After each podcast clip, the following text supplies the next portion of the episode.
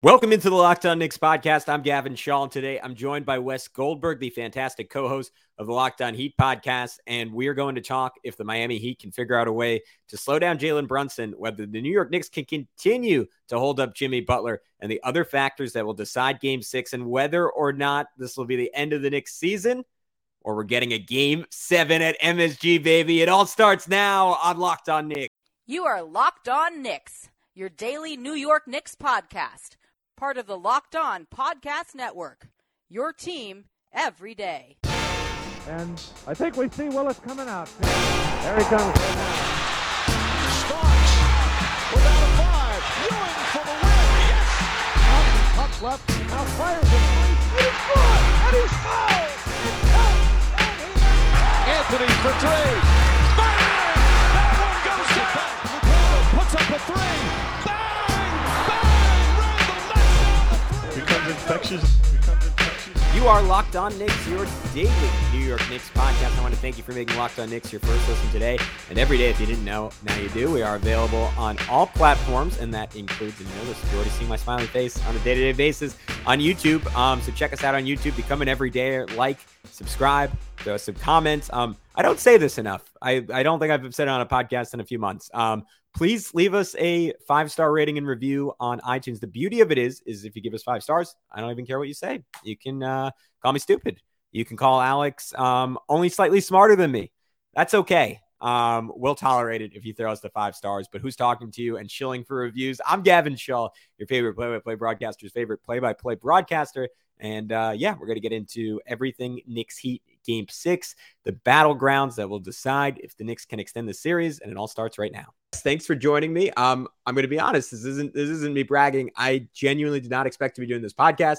I thought that I'd be talking about how the Knicks season ended, how they could never get it together, how they couldn't find a rhythm, how Tom Thibodeau couldn't adjust. Um, but to some extent, all those things happened. We are heading back to Miami for a Game six. What is the what is the feeling in Heat Nation right now? Is there a level of concern, or are you looking at that game as mm-hmm. like everything went right for the Knicks, nothing went right for Miami? Um, we're going to be fine. We're going to end this in six games. I'd say probably more disappointment right now in Miami. I think there is a lot of uh, hope and planning for this sort of be a a, cha- um, uh, a celebration Thursday for Heat fans. And by the way, this is not related necessarily, but the Panthers played last night with a chance to knock off the Toronto Maple Leafs in the N H L playoffs. So I think a lot of South Florida sports fans were like, all right, cool. Heat will knock off the Knicks. Panthers will take care of business. We're celebrating conference finals um, in these different sports. But uh, the Panthers lost and, and the Heat lost. So it's just kind of a, a feeling of disappointment right now in South Florida. Got it. All right. And I, I guess what is like, where would you say that disappointment is focused in, in regards to Miami's performance? Like what, what, what is the, what was the aspect of game five that you're like, oh, okay, like that, it was inexcusable. Like we, we got to correct that. Yeah, I think mostly um, there's an understanding that the Knicks were the team on the ropes and that they were going to give their best effort. You saw Jalen Brunson play forty-eight minutes, Quentin Grimes play forty-eight minutes, um, and the Heat came back from nineteen points down in that game and had within two with two and a half minutes to go.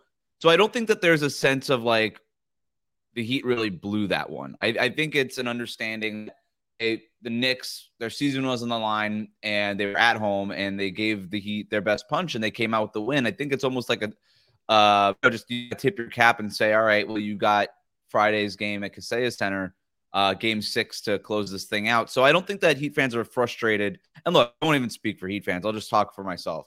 Um, I thought the Heat played an okay game, but I also thought it was the first game in the entire playoffs where they got actually played. It wasn't their first loss, but it was the first game where I felt like they were thoroughly outplayed, and it wasn't some weird variance thing like three-point shooting in in the Bucks loss that they had, uh, or Jimmy Butler not playing in the game that they lost previously in this series to the Knicks. And so I think there's something there. I think if you're Eric Spoelstra, if you're the Miami Heat, you kind of go back to the film. How can we stop Jalen Brunson? How can we get Jimmy Butler more shots? How can we break the Knicks double teams on him and all those things? But Um, it's things that I, I do trust Spo to figure out, and I still think that the Heat should win the series.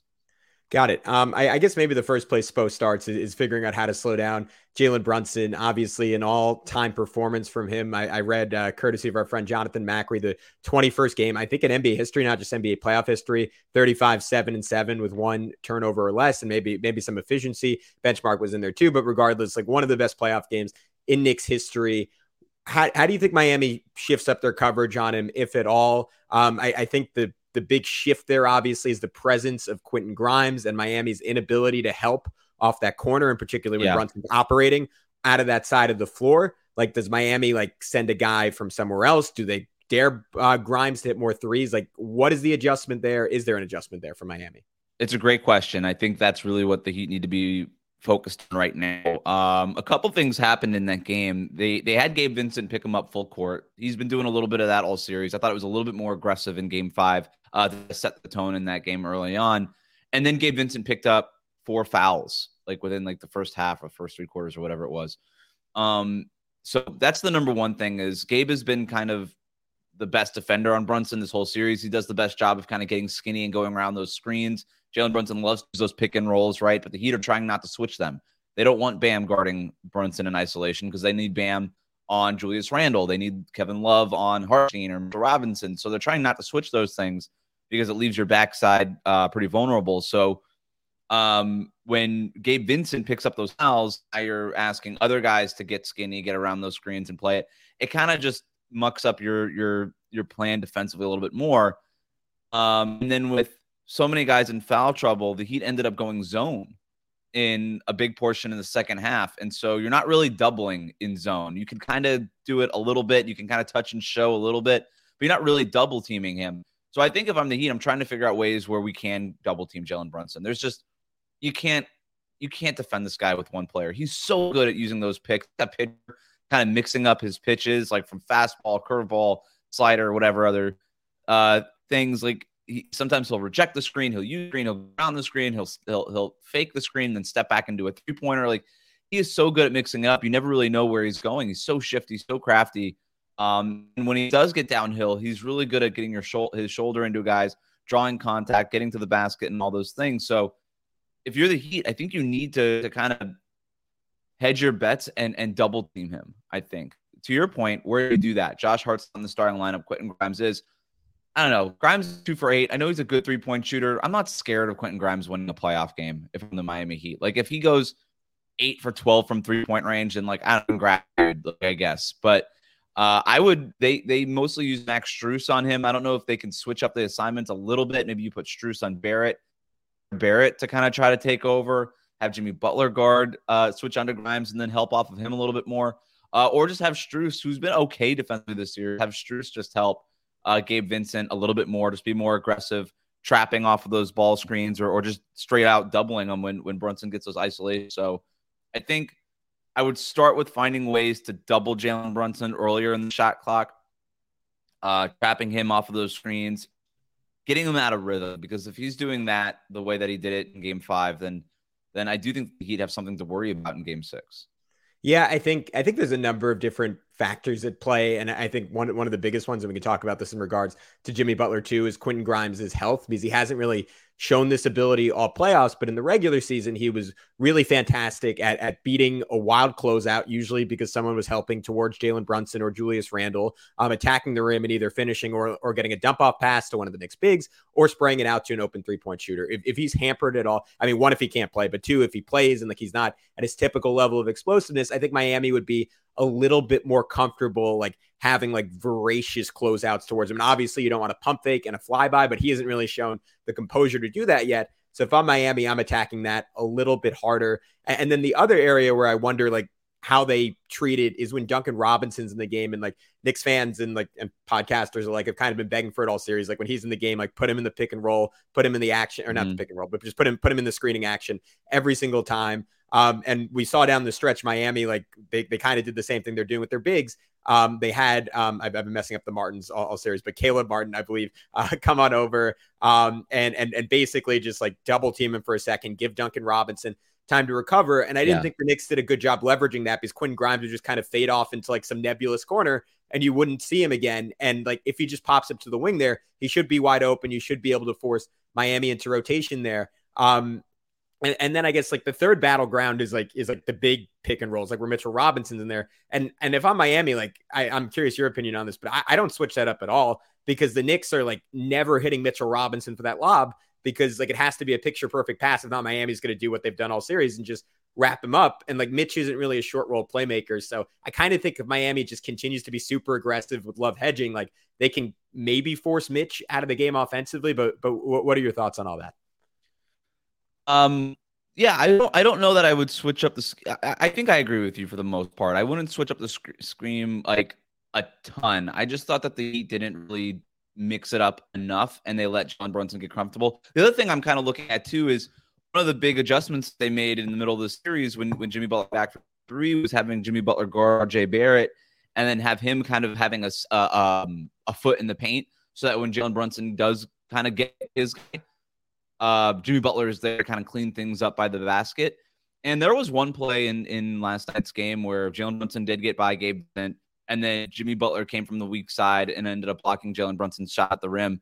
Uh, I just thought that Jimmy wasn't um, – for whatever reason, uh, involved on that backside defense as much as you would have liked him to. Maybe he was playing up on R J. Barrett a little bit more. I think that they're, you got to give credit to the Knicks, too, for to run uh, their stuff on the other side of where Jimmy Butler was, kind of separating R J. Barrett and Jalen Brunson on, on the court, having one on one side, the other on the other side. Uh, most, too, like if you look at Brunson's shot chart, he had been really struggling from three-point range coming into this game, into last night's game. Yeah. Um, but he drilled above those three that he wasn't making for the rest of the series. Um, he took a lot of his shots in that mid-range where I think it the Heat want to kind of give him those spots because you're not going to take everything away from him. Uh, he had one, two, three, four shots from that kind of mid-range outside the restricted area, still in the paint area. Um, and those are shots that I think the Heat are willing to live with, even though Jalen Brunson is kind of his bread and butter. But you just don't want him getting to the basket. You don't want to get him those wide-open threes because he's going to make those every time. So I, I think you want to overreact too much if you're the Heat. I, just, I think there's just things that you want to clean up and do a little bit better. Uh, to your Duncan Robinson point, they've done a really good job of scheming him out of those defensive possessions, like you mentioned, having Caleb Martin come in last minute and kick him out of those switches and things like that. They've been doing similar things with Kevin Love, even really Bam sometimes too, because they just want Bam at other places on the court, and they're not necessarily worried with Jalen Brunson taking him on one, but... Um, it's it's sort of the tricky balance for the Heat because, uh, like an underlying story for the series for Miami is the sh- is the fact of shooting just thirty-one percent from three point range.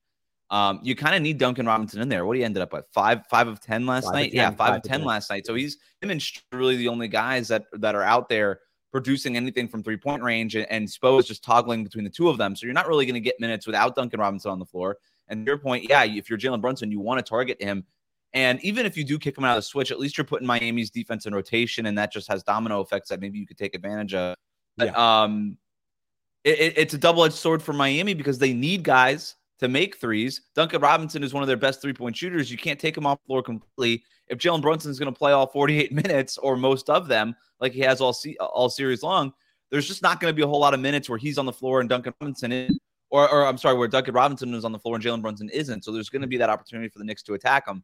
I just think that if you're the Heat, you almost just have to live with it, keep playing your defense the way they have, kicking them out early in the shot clock when, when they're trying to drag him into those actions, and um, and just hope that he's making shots because you need somebody to do it. Now, we've seen this also. If Duncan Robinson isn't making shots, the Heat are very happy to just not play him in the second half. They just say, okay, you're not going to be in there. We'll go Max Strus. We'll go Caleb Martin. We'll go Gabe Vincent. Maybe Kyle Lowry a few more minutes.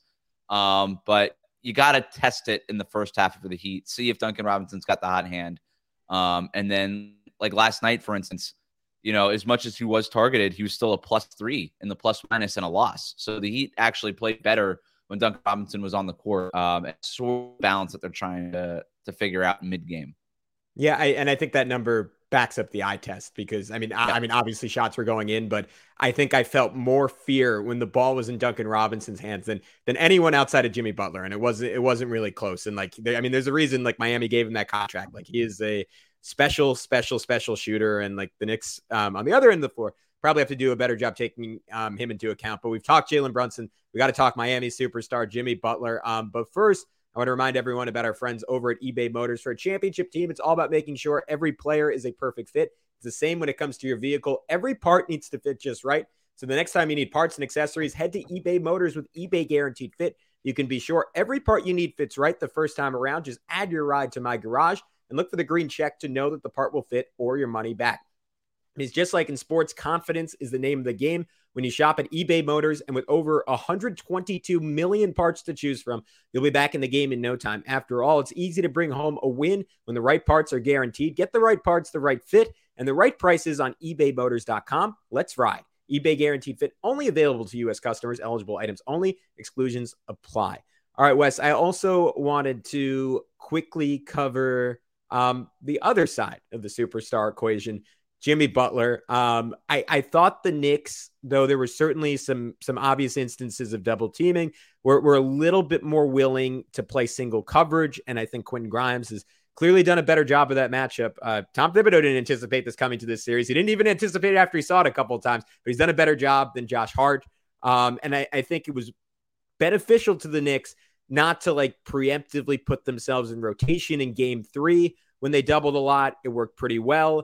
In uh, game four, they had a lot of issues. Like I, I just counted the first quarter, like four or five open threes that the Heat got just off of double teams of Jimmy Butler. Um, if you were the Knicks, how would you approach guarding him in game five? And what are your expectations for Jimmy in game six? It sounds weird to say that someone who's averaging twenty-five points, seven rebounds, six and a half assists on pretty good efficiency is having a down series. But compared to what we saw against Milwaukee, he certainly hasn't gone off yet. Yeah. And the Heat kind of need him to be the player that he was against the Milwaukee Bucks, right? Like, that's the difference. We talk about the Heat turnaround in the postseason, the difference in the regular season and the playoffs. There's a lot of different things, but it starts with Jimmy Butler and it ends with Jimmy Butler, right? Just kind of going uh, nuclear, turning into playoff Jimmy here.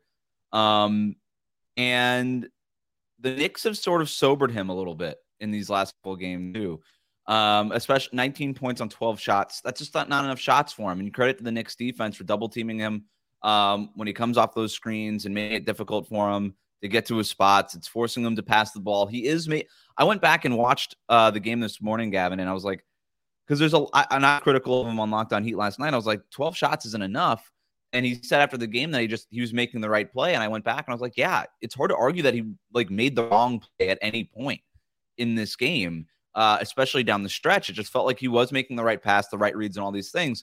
But I think what sets the what, what was the difference between regular season Jimmy Butler and playoff Jimmy Butler was that he would see the right play and then blow right through it and then just score anyway. And that's the difference. And Quentin Grimes was really last night the first guy I've I've seen all postseason kind of make Jimmy think a little bit about it. Like the way that, you know, Jimmy would get Quentin Grimes on the wing and would kind of feel him out, jab step, jab step, try to get by him. And Grimes was just there, mirroring him, and and and and Jimmy Butler would like pass out of single coverage, which you just haven't seen him do it. Even in that Milwaukee, like Drew Holiday, maybe the best perimeter defender in the N B A for my money, he is. Yeah, he just went right at Drew Holiday, didn't stop him, didn't matter. Chris Middleton didn't stop him. Giannis did not stop him. He just went over guys, and for whatever reason, Grimes just made made him think a little bit in that game. And I know that the steal that Grimes had is the one that's getting all the headlines, and it was an incredible play, Grimes. Just look at the other possessions too, like equally impressive, or I mean, not equally impressive, but very impressive defensive possessions by Grimes.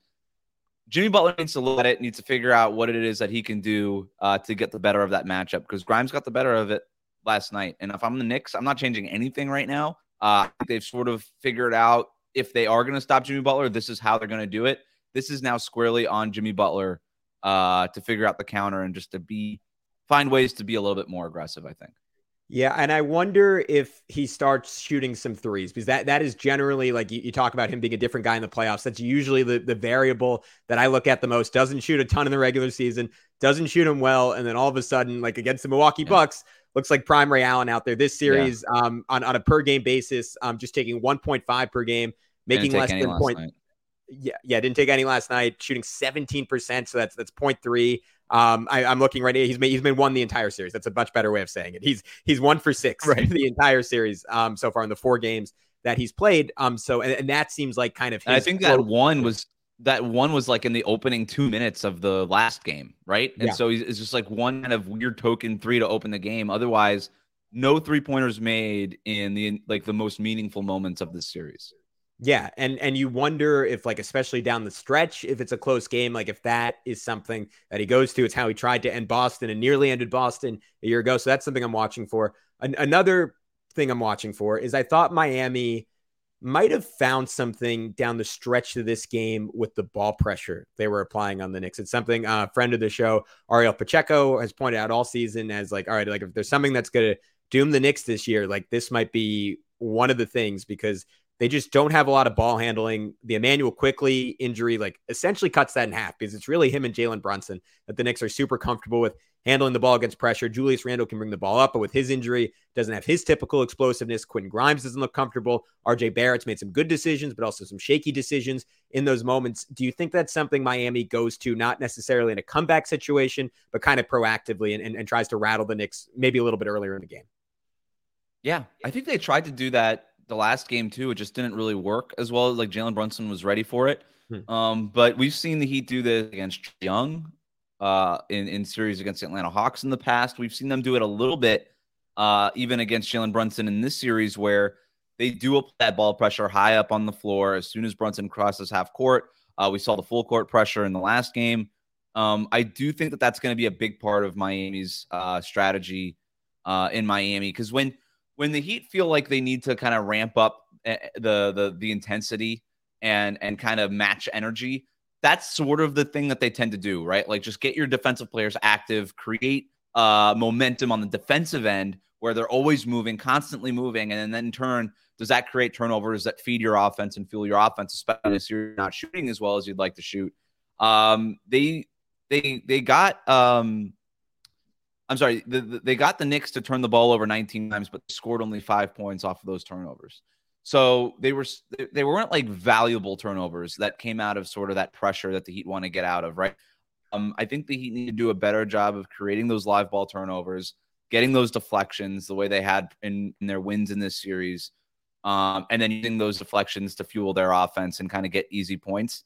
To me, that is a huge battleground for Game Six. It's something that I would watch very carefully if I'm the New York Knicks, um, and it's something that I'm I'm emphasizing if I'm the Miami Heat. All right, um, I want to I want to just see if the Knicks on the flip side can get their transition game going. Let's take one more quick break. We'll come back. We'll talk about that, and then maybe a prediction for Game Six. All right, we are back on Locked On Knicks. So Miami, to your point, has been dominating in terms of the transition game. It was a flip from what the Knicks were able to do against the Cleveland Cavaliers, where they ran, and they ran with abandon. A, a big part of that is the Knicks' best transition player, Josh Hart, has largely been neutered in that respect this series, and, and looked like particularly poor and particularly tentative. I, I said it on last night's show. I'll say it again. I think he's going to have to have a much better game if the Knicks are going to win Game Six. But on the whole, in Game Five, the Knicks were were really, really good, playing at like an elevated pace. And it wasn't always that like they were just running out and getting dunks. Like obviously that was a little more feasible when Obi Toppin was on the floor during that big eighteen to two second quarter spurt, but I was mostly looking at the secondary break, like the plays where the Knicks got a small advantage, like whether it was Quentin Grimes getting a steal and then spraying it out to Julius Randle, or or Julius Randle, like instead of having to attack Bam Adebayo in a stagnant situation, which hasn't really gone well for him all series, like having Bam like run out on him and like in a semi-transition situation and being able to attack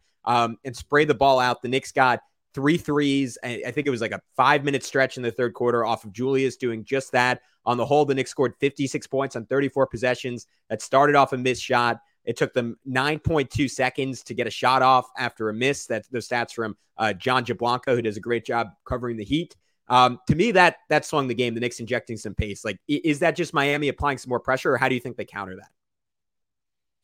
that? Um, they...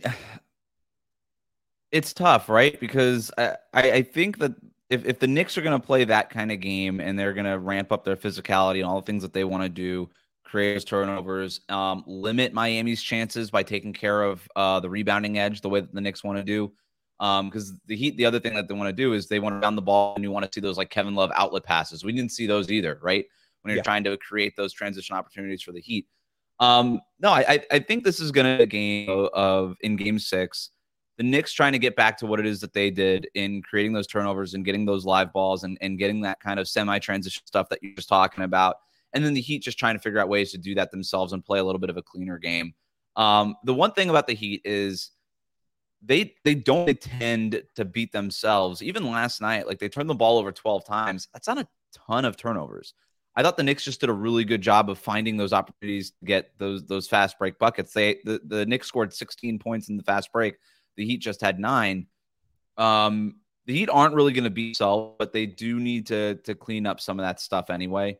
Um, and then they need to kind of coax the Knicks into those kind of live ball turnovers that I was, I was referencing before. So I think it's going to be the Heat just cleaning that kind of stuff up, cleaning up the transition defense, and then just trying to be a little bit more opportunistic in a way that they weren't in game five. Yep, and it's it's going to come down to that. It's going to come down to uh, the Knicks' health. Is Quentin Grimes playing? Is he one hundred percent? Is Emmanuel quickly playing? Can he even give the Knicks like five to eight to ten minutes? Grimes yeah, or quickly to play? Where where are you at on them? So I haven't, unless I've missed something while we're recording, I haven't really seen an official update on Quentin Grimes in any form or fashion outside the fact that um, he referred to it himself as a knee injury yesterday, and it was it was hard. Like, that could mean a number of things, like a hyperextension. Like, he's probably in trouble if he just banged knees and was like shaken up for the moment. And the way he recovered, like you, you hope that that might have been it. Um, so I I think I would be surprised um, unless the injury is just not what I think it is. If he isn't out there, um, I also might be surprised if he's like playing at one hundred percent full capacity, and that's that's trouble for the Knicks, because you have four fifths of your four fifths of your starting lineup, basically everyone outside of R J. Barrett, who who are pretty severely banged up to some extent. Emmanuel quickly, I don't really expect to play. I I don't think he's going to be ready. Yeah, tough blow for them. Yeah, if quickly. Um, yeah, and I guess maybe maybe on a related note, uh, Wes, uh, we can wrap up on this. What what, what would you say your uh, your prediction for Game Six is? I think that he'd take care of it. Game Six at home. Um, I don't know that I would go so far as to say what Charles Barkley was saying on the broadcast last night, that this is the Heat's Game Seven. I think the Heat can win at Madison Square Garden because they haven't at Madison Square Garden. Uh, but you don't want to deal with that, man. You want to take care of your, your business at home. Um, I think the Heat have been the better team for most of the series, and I expect that to be the case uh, on Friday night. All right, fair enough. Uh, Wes Goldberg, can you tell everyone one final time where they can find all your great sure. work? Well, if you're a Knicks fan and you want to listen to Heat Podcast, um, you can find us at Locked On Heat, YouTube, Spotify, Apple Podcasts, wherever you use, you, you get, consume your your audio and visual content. Uh, that's where we are. Um, you can read uh, my work over at all you can heat dot com. Follow me on Twitter and Instagram at W C Goldberg. Yeah, we, we've gotten plenty of, of friendly Heat fans in our comments. I, I'm, I'm sure some yeah. Knicks fans are returning the favor in, in yep. your comments, Wes. Yeah, you know what? There, there's a real New York, Florida connection. I don't know where where are all all the uh, like older people who are who are who are New Yorkers and Floridians. They're they're just absent right now. But uh, you know what? Maybe maybe they'll come out after the series. We'll we'll get some sportsmanship. Uh, Wes Goldberg, thank you so much, and thank you everyone for tuning in. Uh, we'll be back tonight with a recap of Game Six, either mourning the Knicks season or previewing a Game Seven. What's going to happen? We'll find out. After the series, we'll, we'll get some sportsmanship. Uh, Wes Goldberg, thank you so much, and thank you everyone for tuning in. Uh, we'll be back tonight with a recap of Game Six, either mourning the Knicks season or previewing a Game Seven. What's going to happen? We'll find out.